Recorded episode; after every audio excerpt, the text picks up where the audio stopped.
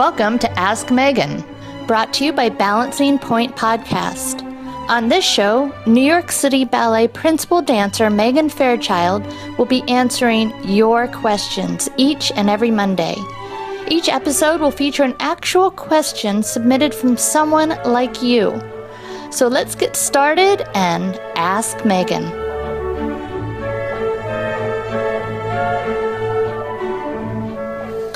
Welcome to the third episode of Ask Megan. We are having so much fun doing this Ask Answer podcast, but it is only as great as you guys want to make it. We want to encourage you to feel free to ask any questions you have about the ballet world. If you're too afraid to record it, have someone else do it for you, or you could just tweet, Instagram, or email us the question. However, you get it to us, we are happy to answer. We are here for you and ready to answer whatever you guys throw at us. This week we have a brilliant question from Bethany who wants to know more about the acting and singing I had to learn to perform on Broadway. Here's Bethany's question. Hi, I'm Bethany Strang. So, transitioning from a principal ballet dancer to a Broadway star must have given you some really new and exciting changes. Was it a major change to be speaking and singing on stage? And what were some of the core things you learned about being an actress that will give you a fresh perspective as a ballet dancer? Bethany, thanks so much for participating in our podcast. I was totally terrified to even think of accepting the request to audition for On the Town. I was literally in a consistent shaky state for the entire two days leading up to the actual audition. Acting and singing was something I never thought I would ever do. Sometimes at New York City Ballet, we were asked to speak in front of the curtain to introduce the evening of ballets the audience is about to see. I always rejected these opportunities. I thought, are you kidding me? I dance, I don't speak. There is no way I am ever doing that. And then this opportunity came along, and I decided to embrace jumping out of my comfort zone. I literally felt like every day in rehearsal was just hours of me feeling uncomfortable or embarrassed, like just constant feelings of humiliation. Being surrounded by professional singers and actors and pretending to fit in with them, I just felt ridiculous.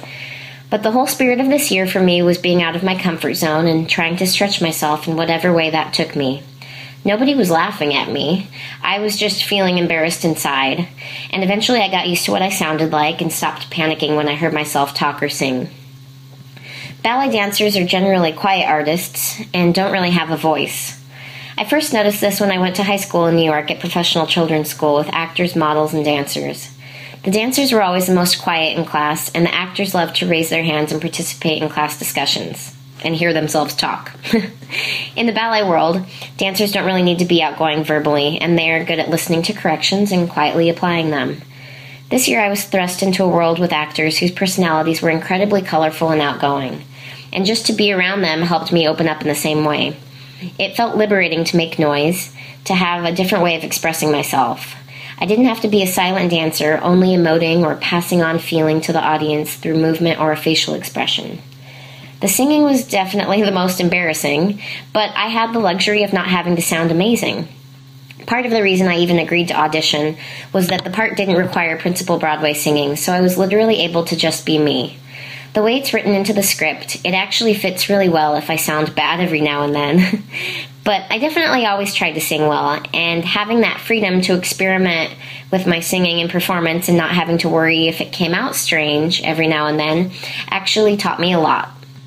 I might have learned the most when I lost my voice one week and had to keep for, and had to keep performing. My body compensated, and to make proper noise to speak, I ended up almost singing my words to get enough noise out. It made me realize how much breath is important in order to project well while you're talking. It's hard at first to understand how to speak clearly and loud enough and not sound fake or strange. To stay in character and still have a certain personality, but also make sure everyone can hear what you were saying, was a learning curve for me. Every day during rehearsals and previews, the director's notes for me consisted of a list of words here or there in my lines that he couldn't quite make out in the performance the night before. In terms of acting, I really embraced the idea of taking some classes because I knew it would be good for me even when I'm back at the ballet. I was surprised to find that a lot of the exercises were geared towards getting really grounded, really natural and real. It's not something I had ever really thought of before. I thought acting was just being some emotion or character. But I learned that the real moments come from being your most authentic self and then finding something in your life that you can relate to in your scene. I learned it is about owning the character and finding the way it fits you individually. It was another liberating moment. I don't have to be a special character. I am just me, going through the experiences the character is dealing with. Honestly, I have no way of knowing how all of this will affect my ballet performances, but I do feel very comforted to realize that just being me is sufficient. This whole year has been kind of an amazing realization that just me doing me is good enough. I also feel the lessons I learned from my acting class will help me in every ballet, not just the ones with specific with specific acting like the full lengths, but any ballet that evokes a particular emotion or feeling. I think I will be freer in expressing myself. Maybe I won't be physically talking, but my personality will be a little louder and maybe shine through a bit more in my dancing. I feel like I found my voice, however you want to interpret it. And the new mentality I adopted of staying out of my comfort zone is definitely always going to be my new motto. It's okay to feel like you aren't great at something, but trying it anyways is a worthwhile endeavor. It's the first step towards learning new things and stretching yourself. How do you know what you are capable of if you never try it? And in the end, it is probably those moments where you have stretched yourself and done something you had always previously ruled out that you will cherish and remember the most. I know for me, those moments are the ones I'm the most proud of, the ones that took courage and fearlessness. It's been a year I will never forget. Our next question comes from Flory, who asks about how to maintain the disciplined lifestyle of a ballet dancer while on Broadway. Hi, Miss Fairchild. This is Flory. As dancers, we are quite diligent about balancing our diet, cross training, sleep, and social life in addition to our daily class and rehearsals. Do you find it more difficult to maintain that balance now that you are additionally starring in a Broadway show? How do you keep your technique extra crisp, obtain sufficient nutrients, get enough rest, and have a social life when you're performing until very late every night and have an early morning the following day? Flory, what a great question.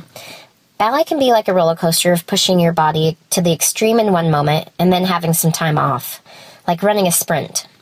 Broadway is more like a long marathon, and because of that, I find that you have to take care of your body even more on Broadway because it's on such a consistent basis that you're demanding it to perform.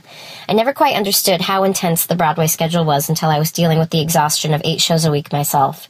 The one thing I immediately started doing was taking my vitamins every single day. On Broadway, it's a slow, steady grind of work, and if you get behind in your sleep or your nutrition, you definitely pay for it. And there's nothing worse than doing a show sick or tired. So, yes, I have like 10 vitamins I pop every day. I take fish oil, a homeopathic anti inflammatory pill, a multivitamin, calcium, potassium, magnesium, and a probiotic. I've also learned how to eat, eat, eat. At the ballet, there's moments where you're super busy and then moments where you don't have as much to do and you modify your diet accordingly.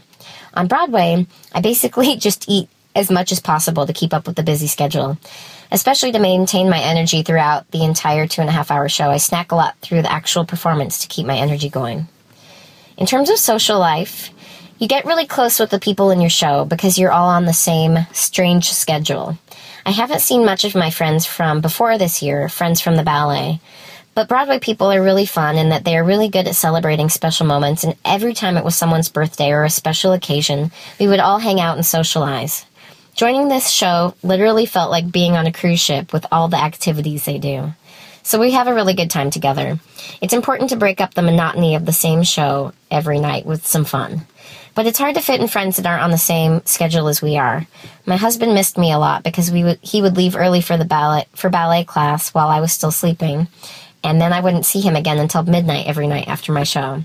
So he is anxiously waiting my return to the ballet. Another fun thing about Broadway is that the day is usually yours to do with as you please until the show at night, unless it's a Wednesday or Saturday where we also do a matinee. So I was really able to develop a steady program of cross training that I hadn't been able to fit into my schedule when I had ballet rehearsals all the time. So on this day I would go to Pilates, and another day I would do gyrotonics, and then maybe another day I would take a pointe class at SAB. I got to do exactly what I needed to make my body feel good, I didn't um, ever have to do too much if I didn't want to, and I and I always got to get a good dose of feeling like I got a good workout. I wasn't at the whim of whatever the rehearsal schedule said. I knew what my show would require energy and technique wise, and the day was free to prepare for that in the best way I felt possible. I got really into gyrotonics this year. I find it's like retraining every joint to move in the most healthy, long, and organic way.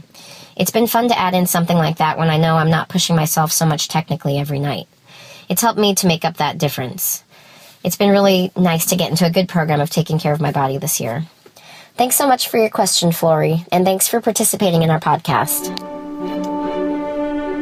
Well, I hope you liked this show. If you did, please take a moment to stop by iTunes and leave us a rating and review.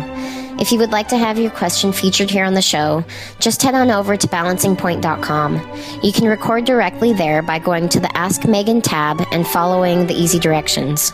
You can also keep in touch with me by following me on Instagram at mfairchild17, Twitter at fairchildmegan, or at my website meganfairchild.com. I'd like to give a huge thank you to Kimberly Fokker, the host of Balancing Point, for inspiring me and helping me make this idea come true. See you guys next Monday. Until then, happy dancing.